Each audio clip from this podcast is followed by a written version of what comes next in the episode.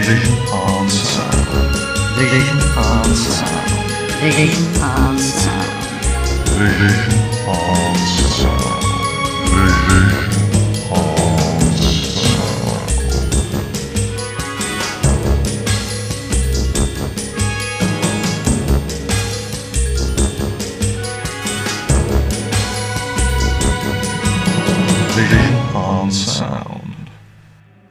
Welcome one and all to Vision on Sound here on Fab Radio International with me, Martin Holmes. On this week's Vision on Sound, we welcome Michael Seely, who is well known in archive television circles for the books he's written about certain television series and for his biographies of some well recognised names from television production from the 60s and 70s. Prophets of Doom, his unauthorised history of the BBC television series Doomwatch, is very possibly the definitive current work detailing the production of that well remembered and influential show that ran for three series between February 1970 and August 1972. This series, which told terrifying tales based around the fears of the possible corruption and future progress of science, as well as breaking the hearts of a nation after an incident at the end of a pier, was created by Kit Pedler and Gerry Davis, who had both written scripts for 1960s Doctor Who, which also examined the dramatic possibilities that came about when you chose to imagine what horrors some areas of modern science might unleash into the world. Whether it was computers seeking world domination or the dehumanizing possibilities of overzealous replacement of human organs and body parts with artificial equivalents, you can be pretty sure that they had a hand in it, as it were. And the controversy creating series Doomwatch does seem to be the natural progression of all of their what if discussions dealing as it did with the terrors of plastic viruses, super evolved rats, pollution, and the consequences of unscientific experimentation when unfettered by any kind of morality or control. Kit Pedler was brought aboard by the Doctor Who production team to add his scientific imagination into the mix of the types of stories they wanted to tell, and his own somewhat fascinating life story was one of those that Michael also felt compelled to cover in his well received biography. Michael also wrote a biography of the much loved and well regarded television director Douglas Camfield, whose distinctive touch graced many a series in the 1960s and 1970s, from Swizzlewick to Beau Geste, Z Cars to The Sweeney, Public Eye to The Lotus Eaters, Danger UXB to Van der Valk, and many others, quite a few of which we have discussed in this show over the past couple of years. In preparation for today's programme, and because he also has a new book looking into the series coming out fairly soon, I rewatched one of his later works, the four part serial The Nightmare Man, adapted by Robert Holmes for the BBC from the book Child of Vodyanoi by David Wiltshire, which terrified viewers on Friday evenings back in May 1981, so we chat about that for a while. So let's fire up the Fab Radio International time engines and head back first to the early 1970s and find out a little bit more about what was going on beneath the surface when Dr. Spencer Quist and his Doomwatch team were trying their best to set the world to rights in the face of crippling and frustrating levels of complacency and apathy. 50 years ago? Seems like yesterday.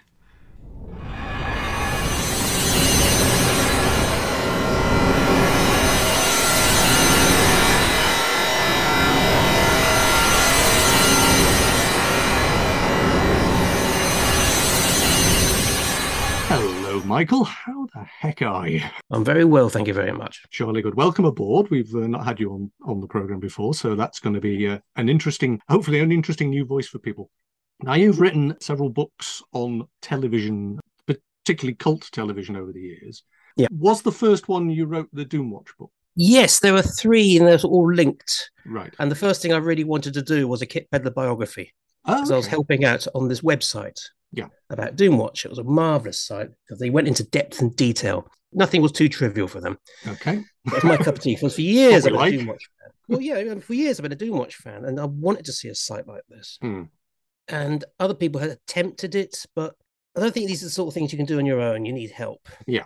And so I offered to help in sort of a bleak way, and um, and Scott Burdett, who ran the site, sort of seized upon me, and um, so I spent about a year doing that.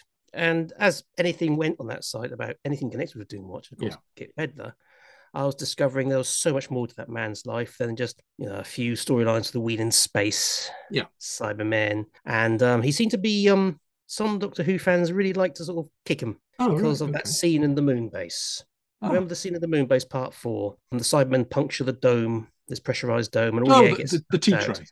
Yes, and yeah, exactly. And um, I know exactly what they were thinking. Let's do a depressurization scene, like you see on airplane films. Yeah. And have all the air being sucked out and them trying to block it, showing Mm. different pressures and things. And of course, it looks daft. And so, of course, Kit Pedler being a scientist, he must know everything because he is a scientist. Mm. Forgetting the fact that he's actually a biologist who's specializing in the eye. Yeah. And so he can't be expected to get everything right. But even though I reckon, even if of course he knew, Mm. he just thought it still was a visually arresting thing to Mm. do. So I was getting really fed up with this. Mm. And um, so I remember thinking it was actually on the anniversary of his death Mhm.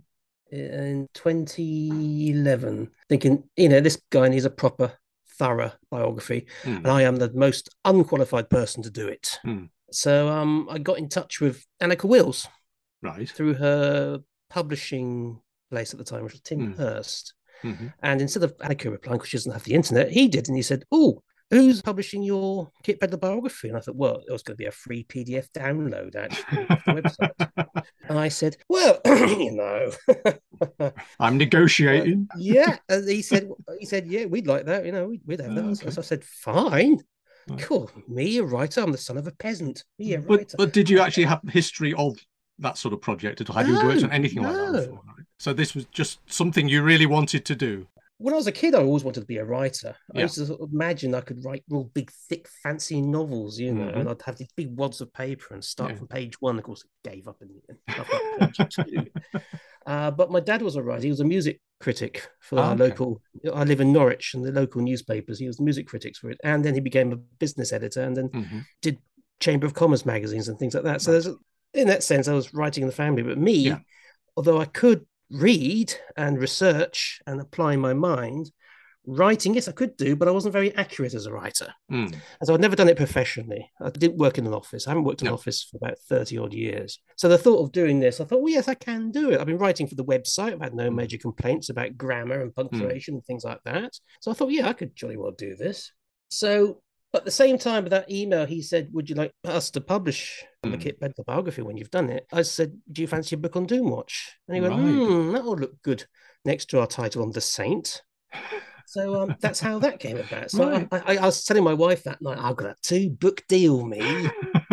That's nice, dear. The bailiffs are coming at four. I said, oh, wonderful. Every bit of good news about the book was followed by some disaster in our lives there. I, I think that's the arts the life, the life of the artist generally, isn't it? You're up one minute and the precipice just waits for you. Yeah. But I did not want to be a suffering writer. I wasn't No, that sort of does? writer. If, Yeah, I, if yeah, I was like dear old Salman Rushdie writing the wonderful, Mm, mm, but no, you know, I'm, I'm I'm just writing about obscure television. Well, I say obscure. Doomwatch is not obscure. mm. Reasonably obscure television shows. So to- one thing went to another, and um, Hirst Publishing ceased training about three months after that, which I thought typical. I got, I got everything going. I got permissions from the family. yeah. I'd spoken to most of them, and they were kind enough to allow a totally untried, untested writer research their loved one's life. Mm. Couldn't believe it. And then I got picked up by Miwk. Oh, yeah. M I W K. I always say I always say Muke, but I don't know why. That's quite good. It's better than how they pronounce it. Oh, all right, okay. but they were set up as a response to the collapse of Hirst, so they could Right. publish the sort of books he was doing. And again, untried, untested, they took a Mm. punt on me. Unfortunately, they said, do the Doomwatch book in six months, Ah, which was a huge mistake because I do thorough. yeah. It's uh, mighty volumes. It's 460 pages, isn't it? It's it's I big. suspect they thought I was going to do one of those bullet point books, which is Right. like 125 pages, three lines of story, three bullet points of fascinating facts, Mm, followed by uh, as if you really want to know my Mm. opinion on the episode. mm, Yeah, three out of five. No, no, no, no, no, no, no. Mm. And I made the mistake. I sent in a sample Mm. chapter just to see am I on the right lines. Mm. And the publisher said, "Yeah, it's good, really good." So I thought, okay, fair enough. But six months, oh, good grief! Mm. I think halfway through, I went to the BBC's written archives three Mm. times, and the third time, I had to practically not rewrite the book, but more or less bung in so much stuff that I've already covered Mm. because I've discovered all this new information Mm. that completely changed the book, basically. Yeah. And it was rushed, and it took about five months for them to edit, Right. doing five pages a day. And my God, the editor, Phil Ware, he was so thorough. Mm. During that, my mother died. Right. And so this was actually quite a good distraction from all that. Yeah. But it was a torturous, torturous process. And because the book was delayed and delayed and delayed because Phil was taking his time doing a thorough professional job on it Mhm. and being very polite about it. And I was very polite back as well. Mm. I was learning. I was, but six months was far too. What they should have done was thrown it back at me and said, please rewrite it. Mm. Rather than six months or whatever it was editing. Had that happened, how do you think you would have felt as a novice? As a, as a you know, do you think you would have? I would have felt I deserved it because I always up, thought I was a fraud. Ah, yes. That old the thing, imposter you know, syndrome. yeah. I know what you mean. Yeah. Well, I have it every day, mate. yeah. But also, I had bear in mind the head of the family Mm. were expecting something, and I did not want to let them down. Yeah. I didn't want to be one of these people who, like, um, every now and then, someone in John Levine's life would say, "I'll help you do this. I'll help you Mm. write this. I'll help you write that." He'll go, Mm. "Great, great, great!" Mm. Enthusiasm. He'll do lots Mm. of preparation, and he'll never hear from them again Yeah. until Mm. I turned up. I, I didn't want that to happen this time. I, Yeah. I, I'd been to Dr. Una Freeston's house in Greenwich, Mm. Kit Pedler's widow, Mhm. because they, they were divorced just before he died. And she took two hours out of her life to tell me about their life. hmm And um, she would occasionally send me the occasional postcard saying what's happening, and I'd send the occasional email back and say, Yeah. this is what's happening, or this is what's not happening. I was speaking to Carol Topolski, Kit's eldest daughter, herself an accomplished novelist, a former censor, would you believe? It was an incredible family. And I, I Mm. spoke to Mark Pedler, the son who had a iffy relationship like a lot of sons do with their dads. Yeah. But it was great. And so I had all these people. And Mm. of course, Mark Pedler died during the writing process as well, bless his heart. Suddenly, like that, like his father. Um, so I did not want to let anyone down. It was Mm. embarrassing as well. Mm. But you know, I- feel depressed for a few minutes, but I always pick myself up. When Yeah. I get these knockbacks, I do pick myself up Mm. and think, oh well, never mind, and just think about, well, what can I do? So if it had been sent back to me, I would have fixed it. Yeah. So it would have been 100 percent perfect, but I would have fixed it. But why were you specifically out of all the programs that have ever been made? Why was it Doomwatch that you thought I really want to focus Because my I attention? fell in love with it. That's it. Simple as that. I, fell, Yeah. I first saw it in 1990 when I was 18 or 19. Yeah. Most people are going out getting horny. Um, I, was, getting horny and watching Doomwatch. Uh, And sometimes I'd combine the two. right. Uh, my poor but had you come to Doomwatch? He came second to Doomwatch, I'm afraid. You know? Right. But had you come to Doomwatch via a different televisual route? Because it's a kind of random television program to sort of pick, if you like. Or was it just Not that really. you saw it at a particular moment and thought that's the one for me? No, what happened was, see, when you're a Doctor Who fan like I Hmm. was growing up, Hmm. and you're watching your Blake Sevens and you're Hmm. watching all the other sort of programs that are on, like Star Cops, when you start collecting these things and you reach saturation point, Mm. you then start to look around for other programs and get Ah. your fix in another way. It's like a drug, isn't it? You're trying to get something a bit stronger. Well, I remember getting the tape, the Who Killed Toby Wren and the Red Sky VHS. That was the Doomwatch I saw about that era. But then I couldn't find any of the others. So I had two episodes of Doomwatch for a very long time. I So, think most people did, but I was Yeah. lucky in that I had a friend in Scotland, a pen pal. right. He introduced me to missing Doctor Who episodes on audio, which in those days were practically unlistenable. You know, Marco Polo, Salamander, like that. but hey, you, you persevere. and Occasionally, you get a fantastic quality soundtrack. Um, then when I came back from a after my A levels, I went abroad for a bit, made some little bit of money, and um, hired a, a video recorder. We didn't have Right. one in the house, and so my pen pal then said, "Well, I've been collecting what we were pleased to call telefantasy." Mm. And one of the things that you really recommended was Doomwatch. And he Mm. sent me a few articles about it. And I said, Yeah, this sounds good. I couldn't Mm. imagine how an episode played out. What was Mm. the dramatic structure of an episode? And Doctor Who, Mm. you know what happens. Lands on the planet, runs Mm. around, gets shot at, investigate the cause, and goes off at the end. Mm. Doomwatch, I, I- it just sounded fascinating.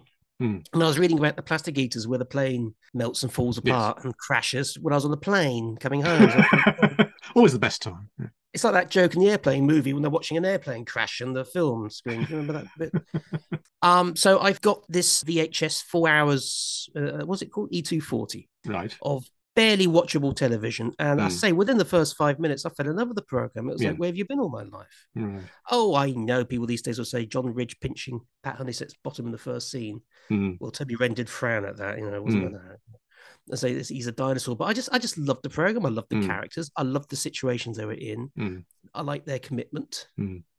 It wasn't environmentalism; it was more like unchecked science. What Yeah. happens when things? You know, you do feel that these days we could do with a bit more of that, really, you know, in the real world. Yeah, I mean, COVID. Did it come from a laboratory or did it come Mm. from interaction with animals? We Mm. just don't know yet, do we? That's a Doomwatch theme. Mm. That's the sort of thing they'd think. Oh, yeah, fifty-minute teleplay, please, in two So- weeks' time. So, as a show, this This is a show that lasted three seasons in the early 70s, really, isn't it? Yep. So, and there's about, what, 39 of them altogether? Roughly 39. I can't. I can never tell Yeah. you these sort of No, details on top of fair my enough. head. And quite a lot of it is gone. It's been thrown away, wiped, whatever the expression you want to uh, use it. So, how do you set about researching the stuff? I mean, you can watch the videotapes, you can find the names of the actors and everything like that. But the stuff that's gone, where do you start with that? The scripts, Right. The, all Uh, the scripts exist. Yes, except ironically, the one that doesn't exist is Sex and Violence, the Right. episode that was never shown, which Mm. does exist. Yeah.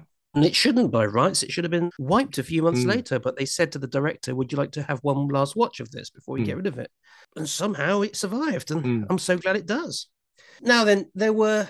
Now, this is the thing. This is the core thing about Doomwatch and the people who enjoy it as much as I do. We want to know what happened in those missing episodes. Right. We had no, we didn't have a clue. The Mm. write ups in the Radio Times are generally quite, to be honest, feeble. Hmm.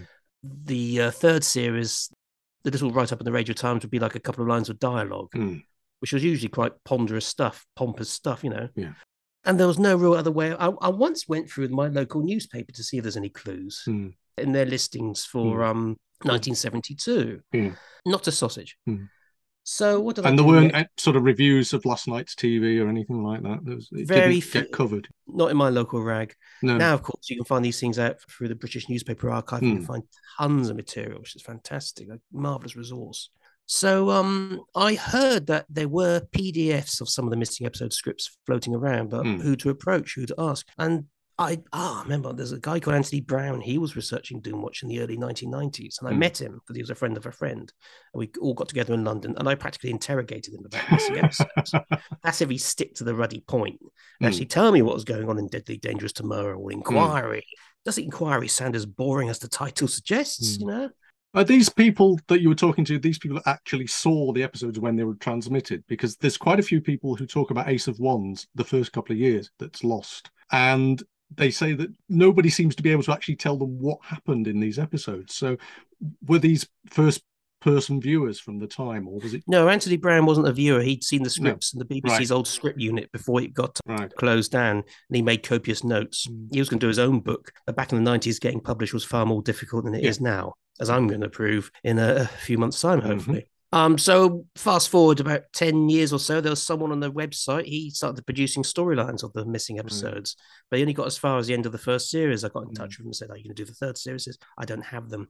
So there were some scripts in circulation as PDFs Mm. that you could share. I didn't get them until I joined up with Scott at Yeah. doomwatch.org and helped him storyline a lot of these things because I had a part time job then and a family. So I had Mhm. plenty of time to um, Mhm. help him boost his site. I was, I'm so grateful they got that chance to do it. Mm. But there was about a good six or seven scripts which weren't readily available. Mm. Uh, Scott went to the BBC's written archives in Caversham and he got copies of some of them.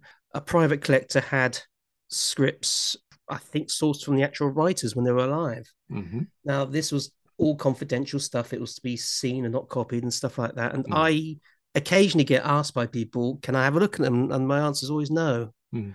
I don't have them all as nice lined up PDFs, Mm. a lot of them in all sorts of different formats. Mm. And I've given my word not to share them. So sorry. No, Uh, that's I, fine. I tried to be as detailed as I could on the website. You can practically read the things on there. Yeah. I think the website's changed over the years. Mhm. So it's no longer doomwatch.org. Mm. Plus, uh, my books, I try to go into much more detail Mm. telling the story of a missing episode. Plus, because of the delay in Prophets of Doom, the Doomwatch book, I had this idea. I went to see the writer Martin Worth in London at his home. Three of his episodes were missing Mm. and I had the scripts, and I said, "Do you fancy me publishing these, or if if, if Miwk are interested?" Hmm. And he said, "Of course, got no problem with that." So Mhm. that's what gave me an idea. Let's do a script book of missing Hmm. episodes. Miwk said, "Yes, it's a good idea." And I got in touch with the Terence Dudley estate, and they were over the moon at the idea of theirs being published. No Mhm. fees, hmm something I'm a bit ashamed of. I couldn't offer any money. No. Writers should be paid. And uh, then I got in touch with Ian Curteis, who Yeah. was alive. He again was enthusiastic and he put me in touch with his agent. I thought, oh Mm. dear, here we go. And she was absolutely fantastic because I've been talking to another client of hers about Doomwatch whose Mm. script was not made. Mm. And so it was wonderful. Again, you know, untried, untested. And yet I was getting all this help from professionals. Mm. So we put this together, this book very quickly, and unfortunately, it shows in the actual printing of it. It's called Deadly Dangerous Tomorrow. Mhm. So it's technically that was my first book, and it had a whacking great spelling error on the spine of the book. So for about Oh, five seconds, I was euphoric, holding it in my hands, going, "My baby, my baby." And I looked at the spine and went, "Ah, Oh no. censor me." And it became a running joke with the company. It was like, "This is what happens." And it's Mm. my fault because I wanted to be called editor, not Mm. compiler. Mm, So they changed that, but for some reason they missed out the spine. right. So I'm taking the blames, not not. uh, but you came at it from the point of view of the writers. Was is the writers always where you start with these things? Are they the people that that most most impress you, or or or, or feel underrated? Well, if you're telling a story about a TV show, you have to start with the writers because they're the Mhm. ones who create it. I'm currently working on half a dozen books Hmm. about lost 1960s television programs, and you have to start with the writer. Yeah. The biography, I've done a Kit Pedler biography and my Douglas Camfield biography. Mhm. The approach to writing a biography is different. You may come to your subject with a few preconceived ideas of Mhm. who they are and what they are, Mm. but you have to do all your research first. You have to Mm. talk to people, get all your materials Mm. far and wide. Nothing's too trivial. Mm. Then you see the shape. Because you normally, I, I normally tell the story of someone's life from beginning, from cradle to grave, Yeah. naturally. And I always have a sort of nice rambling introduction at the beginning, which is a sort of modern thing with biography about setting out your stall of what you're trying to sh- demonstrate in the book. A bit like those horrible essays. In the purpose of this essay, I aim to demonstrate. I hate that. I absolutely hate it. And when I see people do that in sort of more casual lectures, I just sort of think, oh god, Ugh.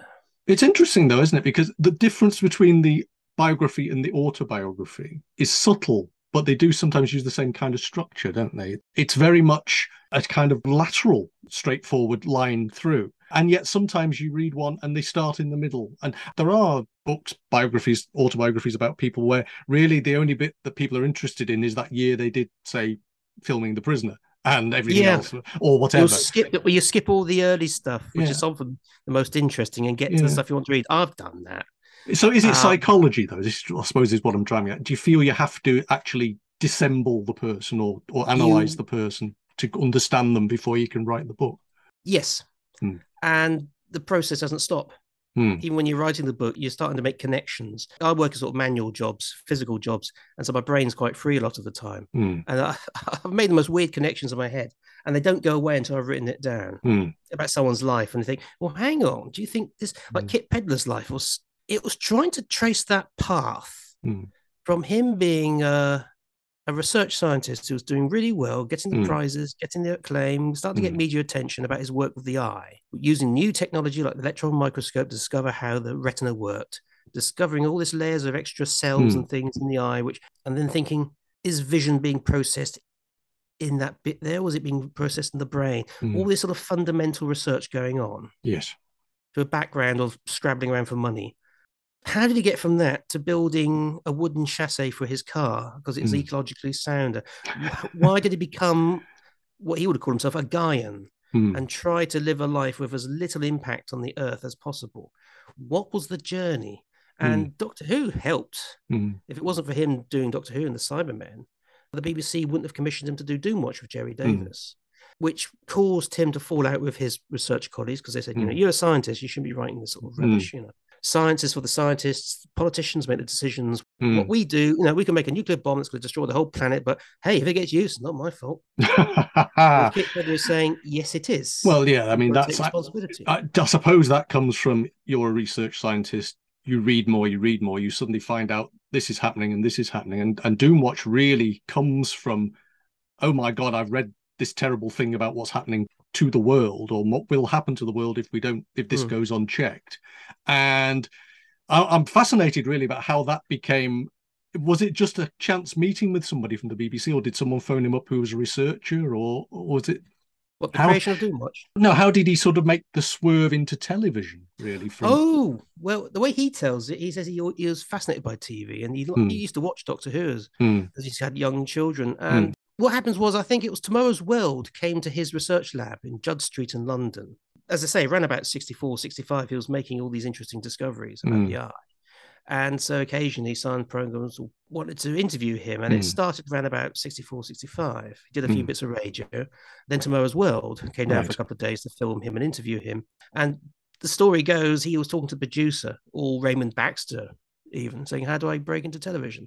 But that's their story. But Gerry Davis will tell you he got in touch with the, OB or Innes Lloyd will tell you that they got in touch with the outside broadcast unit who dealt with science programs. Hmm. So they said, Do you know anyone who, who can help us? They weren't looking for a scientific advisor. Mm. That's another thing I was always trying to hammer home to people. They Hmm. weren't looking for someone to go through the scripts and put in the word cyclotron or something like that, just to give it a science fiction. They were looking for someone who understood science fiction Right. Because none of the writers they had had a grounding in science fiction. Mm. They were the sort of people who could write a good episode of Compact, sit in a Yeah. glossy magazine, or um, United, Mm. the football. They were the sort of writers Doctor Who was employing, sort of Yeah. serious, you know, serious hacks, to put it without being insulting. You Well, know, the, could you you could take the elements of a, a crime drama and turn it into a space drama. or Yeah. it- you can take the same elements and do it. Yeah, I want you some some with science fiction backgrounds. That's that's Mm. when.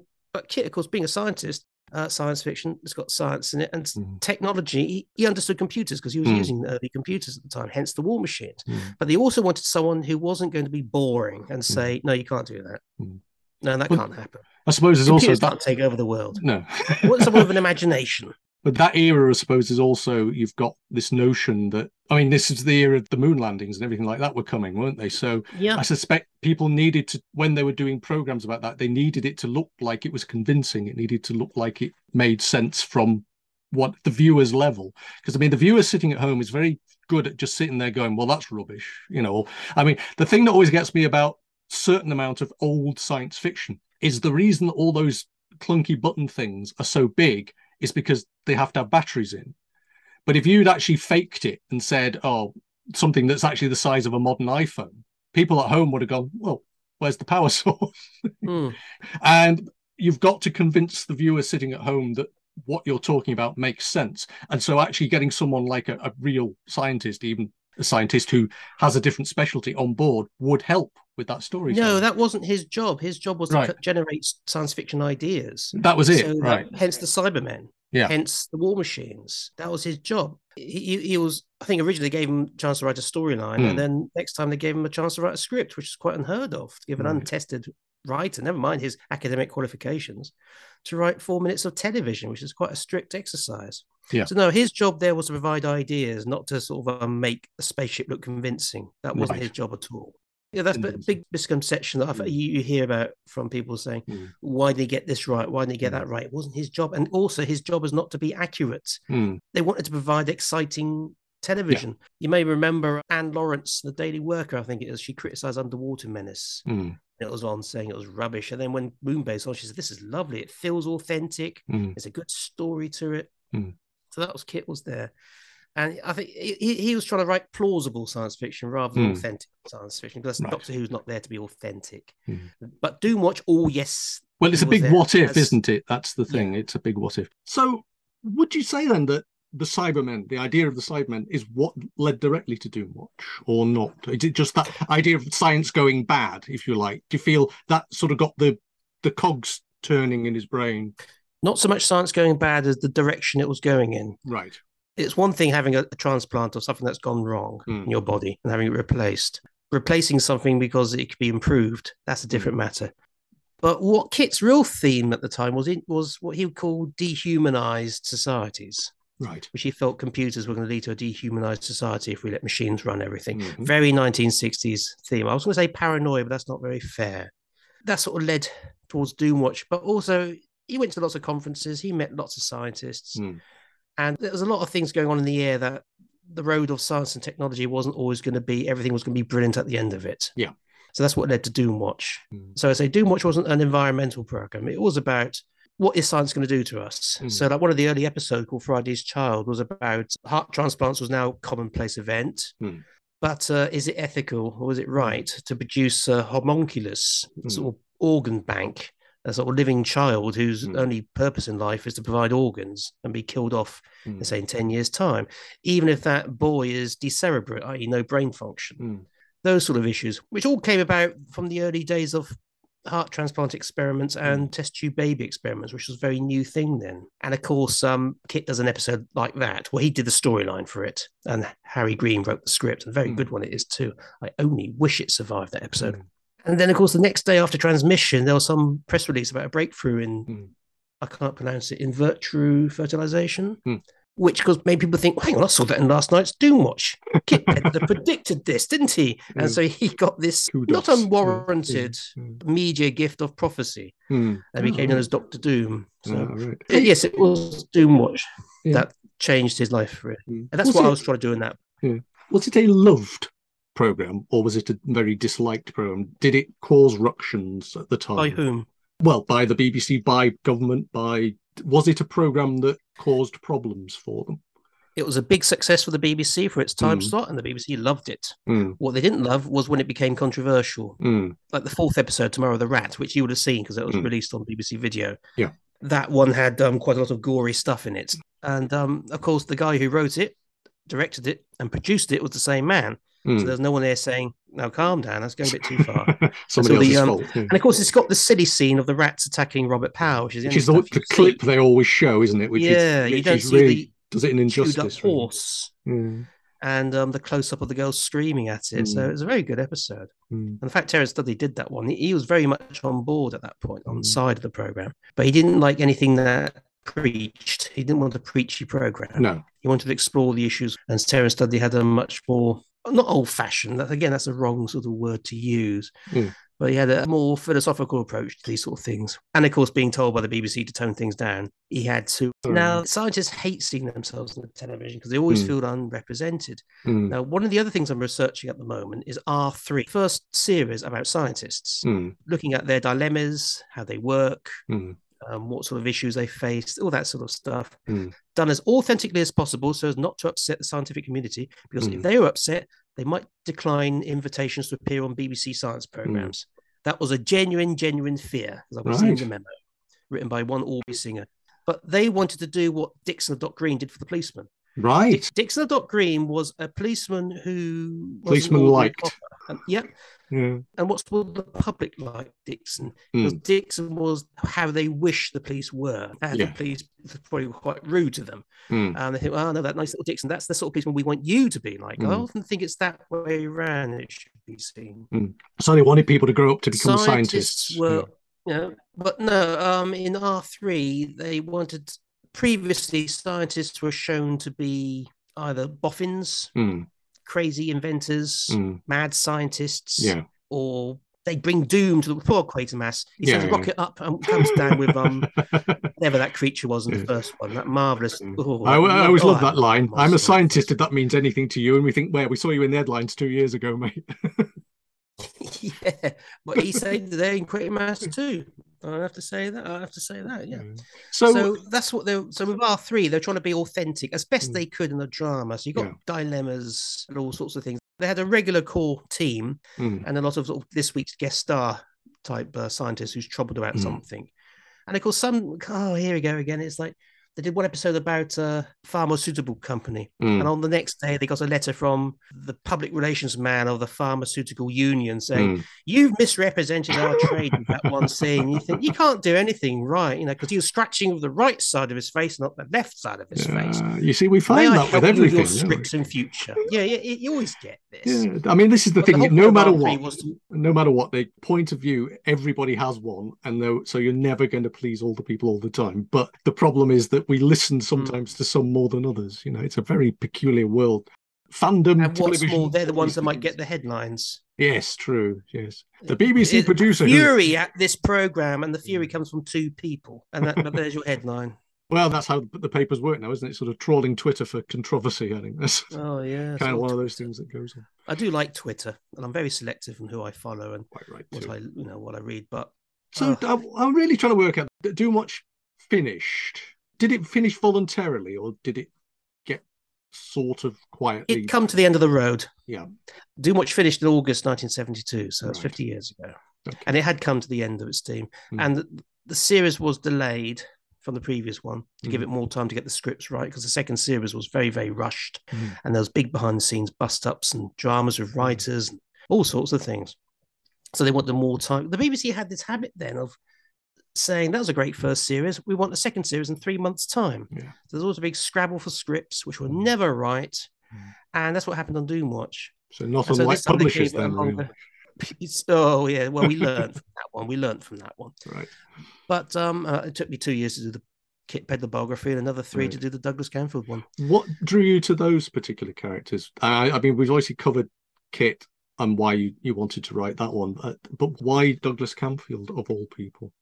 Well, I was at work one day and I had this vision in my head of being in a party. And there he was with a drink in his hand, sort of shyly looking at me and looking like that. You know, it's like they choose you rather than you choose them. It's an old cliche that one, but it's true. Mm. And over the years, I've been absolutely fascinated by the man because every time Mm. you read an interview of someone who'd worked with him or knew him, or like John Challis who lived next door to him, Mm, there's always something slightly off center about the man, mm, which was fascinating. Liz Slade, in her posthumous autobiography, said when she visited his home or something, she heard that he had a, an old air raid bunker at the bottom of his garden, right. stuffed with um, tins of things waiting for the next World War. So they're unprepared. I asked the son about that. Is that true? He said, well, "Yeah, he did like to stock up and prepare for things." that was his um army days as Mm. well. Didn't keep old film cans in there, did you? No, afraid not. No, he wasn't an archivist. no. No, what's left of?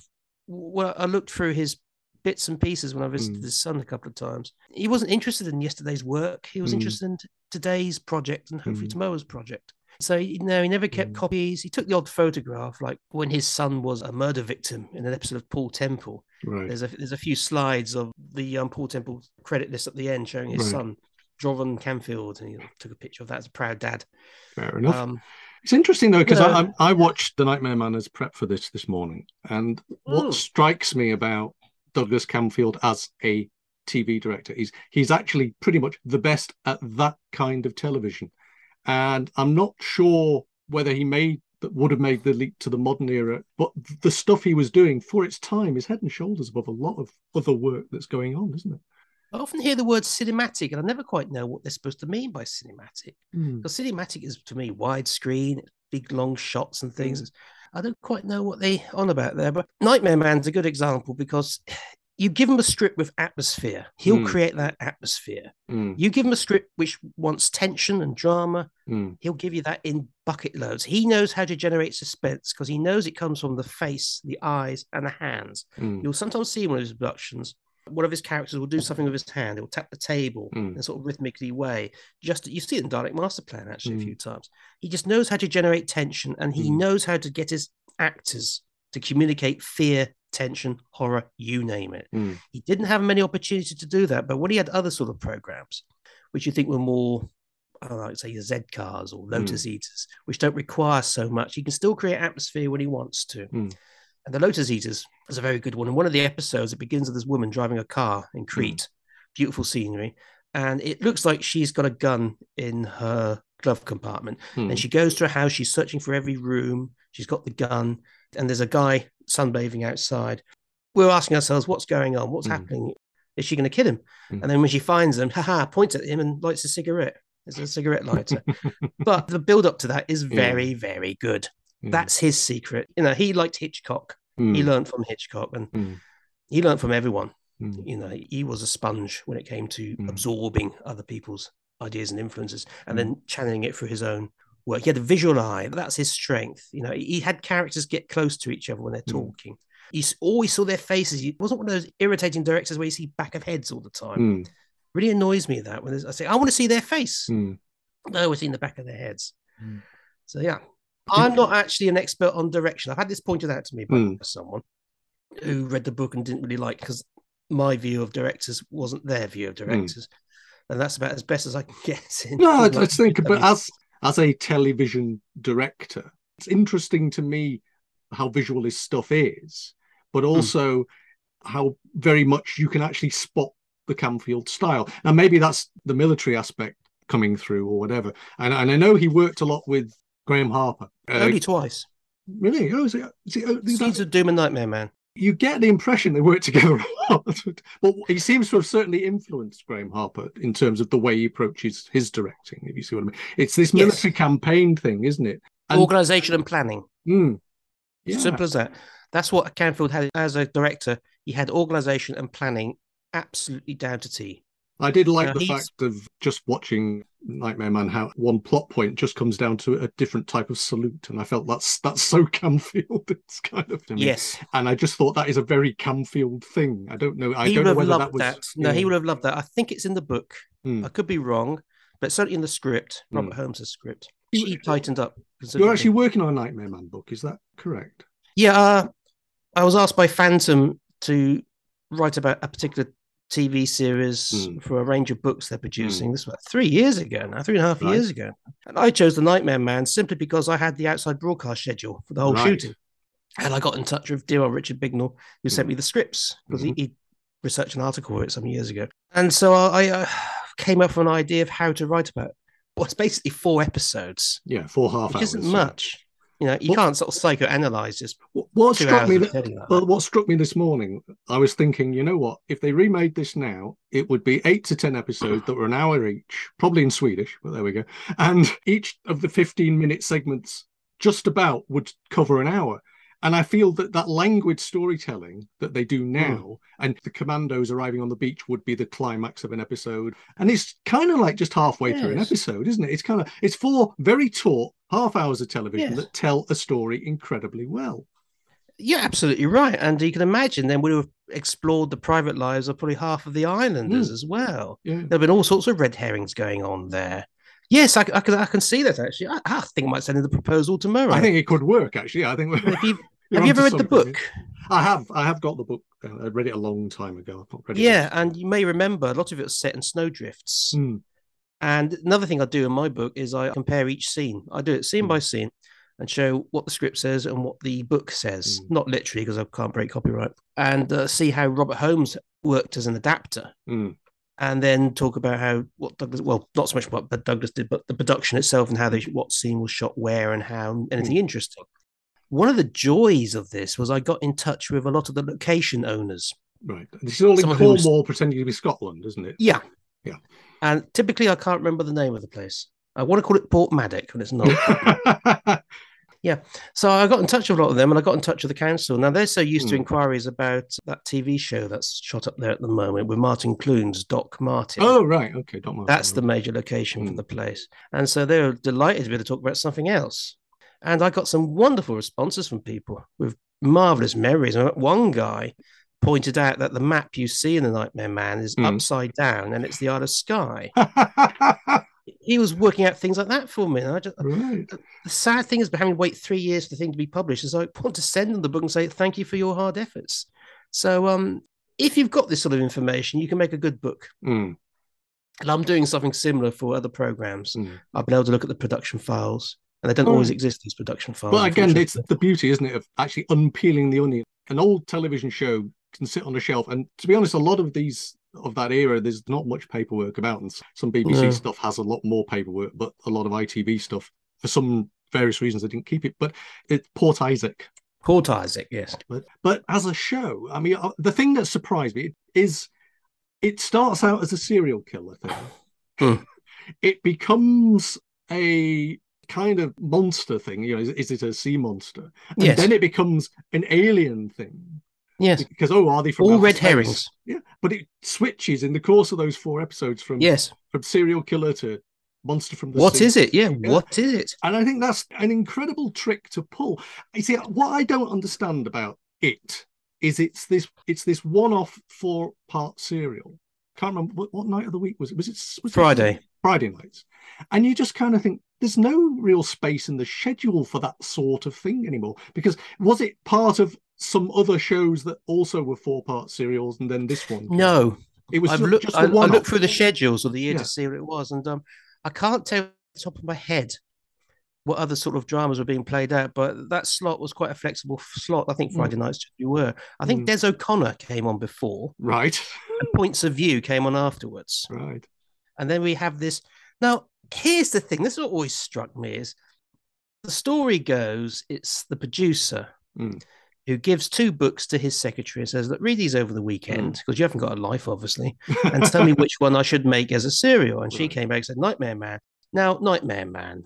In the first few pages, there's this woman coming on the island who we see briefly at the beginning of the Mm. program. And she goes to the beach and sees this strange UFO thing on the beach Mm. realize she's being followed, goes home, goes in the house. Phew, he's not in here and Mm. gets brutally killed. Mm, When the guy playing golf, Michael Gaffikin, who I mm, think whose name is different in the book, Mm. goes and finds her body. There's a bit over there, there's a bit in front of him, mm, and in the book, her organs are glistening in the sunlight, hanging down from the trees. Now, this secretary, she's going, "Oh, this will make good eight o'clock on the Friday night." There's snowdrift. There's End of the working week. there's huge visual set pieces in this wonderfully written book where you know in the tv show you talked about the, the russian army coming on their submersible things onto Mm. the beach where in the book it's a good air convoy and they're Mm. parachuting down which you just do not do during a Mm. blizzard as they say in the book now these guys are mad Mm, how on earth are you going to afford that but i suppose it's the bbc's attitude oh we can trim this right down to the bone can't we? Yeah we can do this. It's- mm, but it's wonderful that she did. And who thought let's do a story about a serial killer mm, pre-watershed Mm. and make it not tame but again it's all suggestion. Mm, so when gaffikin finds the body on the beach again Mm. it's we see an arm coming out of Mm. frame. Or is that part of a body? But then he looks to his left or his right and then we see a leg. And then he looks in another direction and i think there's another limb i think. That is about as gruesome as it got mm, and it's all suggestions. so when they find the head they tell Mm. us there's the head over there Mm. and they're not very pleased about what they see um Maurice Roëves is brilliant at communicating that that's the whole Mm. essence of acting communication and that's what he does brilliantly as a director Mm. douglas Camfield, communicating Do you feel that Nightmare Man feels because of that four part structure and everything? Does it feel like a Doctor Who story that didn't have Doctor Who in it? Or or yes it's- yeah. yes Is that Robert Holmes's technique though, or is it just that's just the nature of the way it came out? no just the it's just the nature of the way it happens the story. You can imagine the tardis landing and oh I wonder where we are sarah jane. Mm, oh look there's someone down there looking quite upset. Oh look there's a dead body you know that sort of thing. Yeah i can I- you can see that being a type of doctor who Mm. story. But then the story also explores relationships on the island. So celia imrie starts off as this really cheerful bubbly happy-go-lucky girl Mm. wearing a daring dress and a scottish pres I'm assuming it's a Presbyterian island, or it could be Mm. a staunch Catholic uh, Mm. Hebridean, uh, not Hebrides. I don't think it's yeah, or the Orkneys, one of the two Mm. where it's set. Daring type Well, I'm, I'm trying to think how you, non-married how, you, relationship. how you pronounce Skye upside down, and I can't quite do it. so- yes, yeah, esque, esque, yeah, esque. there we go. Mm. So um, there's that going on. The course of the story, her her relationship with this island she loves and says, "I'm not going to leave it. If you want Mm. to marry me, you're going to marry the island." And over the episode, she just becomes more and more depressed mm, as she's having to face that there's this horrible monster tearing the life out of their community. Mm. I mean, you often hear about a, murder in a village, and so the village has changed. mm, One horrific, violent act mm, completely for a generation will completely and of course what was going on at the time of nightmare man's production? The yorkshire ripper. Of course, yes. he was caught in january. Mm, and there's a line in part one you may remember in the hotel. Mm, they're just asking they found a body but they haven't told anyone about it yet they just want to see if anyone's missing mm, and um, the woman in the bar sussed it out she says um they didn't even say if it was a man or a woman and she says something happened and then she Mm. goes it's a woman isn't it it's Mm. always the woman it's always the woman. yeah. and of course it's yorkshire ripper and the trial went on during nightmare man right. Okay. it's one of those I don't want to say joyous things to discover 'cause it's it's, it's one of those grim things to discover. How about Mm. that? well, I was doing research. I went through the first six months of the year Mm. 1981 and the last bits of 1980 when they were doing the rehearsals to see what was going on in the world. You know, John Mm. Lennon got shot in the end of Mm. 1980, and I Mm. say the Yorkshire Ripper was coming to the end of his reign of Mm. terror. Uh, you discover things like this, and you think, hmm. That probably explains why actually she thought this might be a good idea. We got this murderer. Do you think it would have, as a concept, Nightmare Man as a one-off works very well, but actually those characters could have carried other series, couldn't they? If do you think, or do you not feel that would have really worked? I don't know. Really. I mean, it depends how many more sort of. I was just mutant, sort of looking at- cybernetic, Yeah, I bionic. was just, I was thinking about the two leads, you know, the two Yeah, leads working yeah, I suppose together, so. sort of- Doing what though? is- I Yes. don't know. I mean, they're go, going off. because Nightmare and- Man's a science fiction mystery, so they'd have to sort of keep popping up and having more science fiction Mhm. mysteries. I suppose he's a dentist. I suppose tonight he comes across a patient who says there's some weird goings on down Mhm. the factory. He goes, "Hmm, this is a case for me and Celia Imrie." Um, yeah, I suppose so. But but Morris Ray is interesting how the last shot of the series is actually the policeman. yes, yes, Morris the Ray great Maurice Roëves and James Cosmo. Yes, James Cosmo, of course, yes. Ah. James Cosmo is word. one of those people who, I mean, he turns up in Dick Barton and all sorts of things. He was, he had these small roles in lots of things for donkey's years, and then suddenly had this incredibly high profile, didn't he? In, in And his father, of course, was um James Copland, Right. who was Selris in the Krotons. Yes, of course. Remember him? And um, an angry Scotsman and Are You Being Served? but if you watch a lot of television from that period, he often pops up in these things Mm. playing sort of rather strict. Apparently, he was a very strict father. Mm. And so you can imagine that James Cosmo felt quite at home in that island. That's one thing didn't explore, which is another couple of episodes. I love to have seen them explore the relationships in the island because, as I say, it's a Scottish island. Some are Catholic, some are Presbyterian. Mm. Some places you don't breathe on a Sunday. You keep your Mm. curtains shut. The only thing you read is the Bible. You have Mm. no radio, no television. My dad in the 1950s used to play in the Royal Army military corps band, Mm. and they go touring around the country. And he said, Scotland, everything stopped on a Sunday. Right. It was that sort of attitude. You know, the pubs shut. If you're an alcoholic, you went to the shed at the bottom of the garden, did it there. right. I'd love to have seen a bit more of that in the Nightmare Man, actually, a bit more flavour. A bit more of the community. Well, I suppose it's difficult yeah, when you more- when you're doing it in Cornwall, trying to be Well, Scotland rather they chose Cornwall. They chose Cornwall because there was an extra hour of light in Right. the evening, uh, the afternoon rather, because they shot it in January, February, which is a daft time of year if you think about it. They could have been snowed in. But the area they picked is the driest part of Cornwall, apparently. Mm. So the golf course website tell, will tell you where they filmed some of the Okay. Mhm. um, the beach scenes the, with the Russians. That's the golf clubhouse. Mm. And one extra hour. If they shot it in Scotland, it would have been Mm. dark by about three o'clock. So that's the um, story of that. But Camfield did have form, didn't he, of making the home counties or parts of the south of England look like Scotland, and That's the And- BBC for you. and and sandpits look like North Africa. All Doomwatch went to Dorset to film Scotland in the episode Right. In the Dark. Yeah. And um, they went to Swanage to film the Scilly Isles. right. And then they went to the Scilly Isles to, to shoot the uh, South Pacific. Yeah, I'm scratching my head as well. It's, it's probably how much money. The series department is a very strange department, the BBC. It, it- it seems so underfunded. They seem to lack so much imagination. I mean, there's an episode of Softly Softly, which is about the aftermath of a train crash. Mm. And the train crash is basically a man on a bike listening to a stock record of do do, you know, and Right. crash. And he sort of goes, Good grief, runs to a phone box. And um, I'm misremembering, obviously, but that's how it stays on my memory. And then there's some very bad, drainy color footage of a train crash, which I think, hmm, There must couldn't be they have gone to the visual effects department and Mm. said, "Look, you've done some good work on Doctor Who, doing helicopters flying into the Antarctic or something. Can you knock us up a quick train crash or something?" no, seriously, for some subliminal Mm. shots, they could have done that beautifully. Visual spectacle for a Mm. change. There must have been some sad and bitter old producers and directors, though, when Casualty suddenly would reconstruct an entire train crash Yes. and everything. They must have just sat there going, they wouldn't give me that. Not an Angels. An Angels. The story was about who cooked dinner that night. And- okay, I haven't watched that many episodes of The Angels. I'm sure it's um, Oh, a bit more exciting than that. But Do you think Holmes and Camfield made a good team? Do you, th- uh, do you think they would Oh, have worked together, actually working on the script between them? well, them? they both liked horror films, didn't they? Yeah. They like conjuring up that sort of atmosphere. Mm. And Robert Holmes didn't allow logic to interfere with his writing. I'm serious. Watch Deadly Assassin. Where the Mm. hell's the logic in any of that? yeah, it's true. I watched I it mean- this week, actually, weirdly. Yes. All right, here's the bit. In part two, they're up talking to um coordinator Engin and Spandrell, and the doctor suddenly goes, "What's that?" And then Engin says, "Oh, that's the uh, panatropic net. It's all the brain cells." The doctor goes, "Of course, that's how he did this, that, and the other. I'm going in there." now, where was the build up to that? Yeah. Nowhere. It's just like let's go straight into that bit, and it does the same in part four. Hmm. You know, he's almost like a sketch writer in that respect. You see, I've done what the atmosphere and thing I want to do here. Now I'm going to push the story on. Mhm.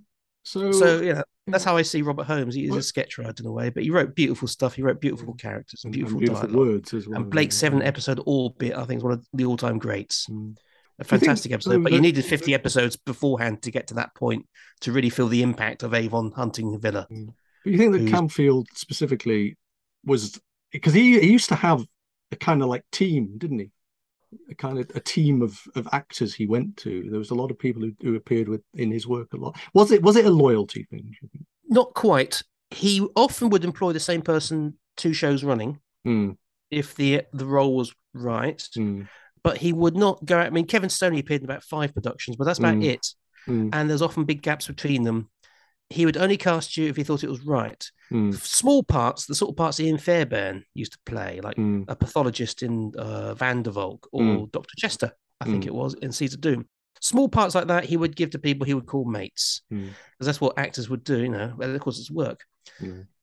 But the bigger parts, no, he he'd, he would use you, but he wouldn't use you exclusively. Mm. And I was told by some of the actors on Nightmare Man who had never worked with him before, he was going to employ them again. He said, "Yep, you're good. I'm going to use you again." Hmm. And of course, he died and didn't use him. He didn't use him in Beau Geste or Missing from Home, which was his next two final two productions. Or even though his last productions. Hmm. So, as for the team, he he had a lot of friends who were in the Mm. business, and there's always lots of parties. His house was an open house. People would just drop in, have a drink, have a cup of tea. He was a non-drinker. Listen to him play the Spanish guitar very hmm. badly, as is his wont, or very well, but very badly, very well. A strange Right. thing. Okay. Loyalty. Oh yes, he engendered loyalty. Hmm. So as Uh, we, we crawl to the end of our hour, um, I just re- I know it's it's flown. I- I'd love to have you back, so we'll do that again sometime. But we will. I just really want to. Is there anything you want to quickly talk about of the stuff that you've, you've got on the go at the moment? I'm revisiting my very first Doomwatch book, the scripts, Right. the missing episode scripts. I've got the three estates on board, Mhm. who I already. The sad thing is, Martin Worth and Ian Curteis has recently died. Mm. So, but their estates and their families have been very keen for this to happen again. And I've got a script that wasn't used by Keith Dewhurst. That's going to be on it as well. That's going to be self-published, but not through Lulu. It's going to be Mm. properly. I'm setting up my own imprint called Yeah. Saturday Morning Press. Right. Um, on the grounds that my best stuff was always done on the Saturday morning. Now it's after work. I'm I'm straight on that laptop and getting things done. Yeah. and I'm I'm publishing the sort of things that other publishers won't touch because it's just simply not commercially viable. So these are going to be like very small print runs of Hmm. hopefully with titles of interest to classic TV fans. Yeah. That's it. It's all going to be professionally done. I'm, I'm not going to be one of these dreadful ones who says, "Oh, I can do it all myself." No way. So I've got myself a decent editor on board. He's going to help me out. I'm looking for a decent artist for a couple Mhm. of covers and things. And I'm Mhm. uh, it's going to be done in a couple of months. Hopefully, the first one, the script book, should be out November, December. That's what I'm aiming for. But nothing's been officially announced yet, so there's no real schedule at No. all. Then I Yeah. shall be doing a few books on, let's say, obscure 60s programs like R3 and Swizzlewick, which I can't wait to unleash on the world. Mary Whitehouse's first BBC kill. Well, we'll And, we'll uh, definitely look forward to that. I do think that the world of tele watching, tele viewing, certainly archive television watching, which is very niche in itself, is actually always served best by folk like yourself who actually make the effort to do these things. So, Yes, and it does take for your- effort and time and money. well, thank you very much for your time today. Oh, my pleasure. Uh, it's been a pleasure to talk to you, and hopefully we will have you back at some point. So, uh, Yeah, sure. you take care. Okay, and you. Thank you very much.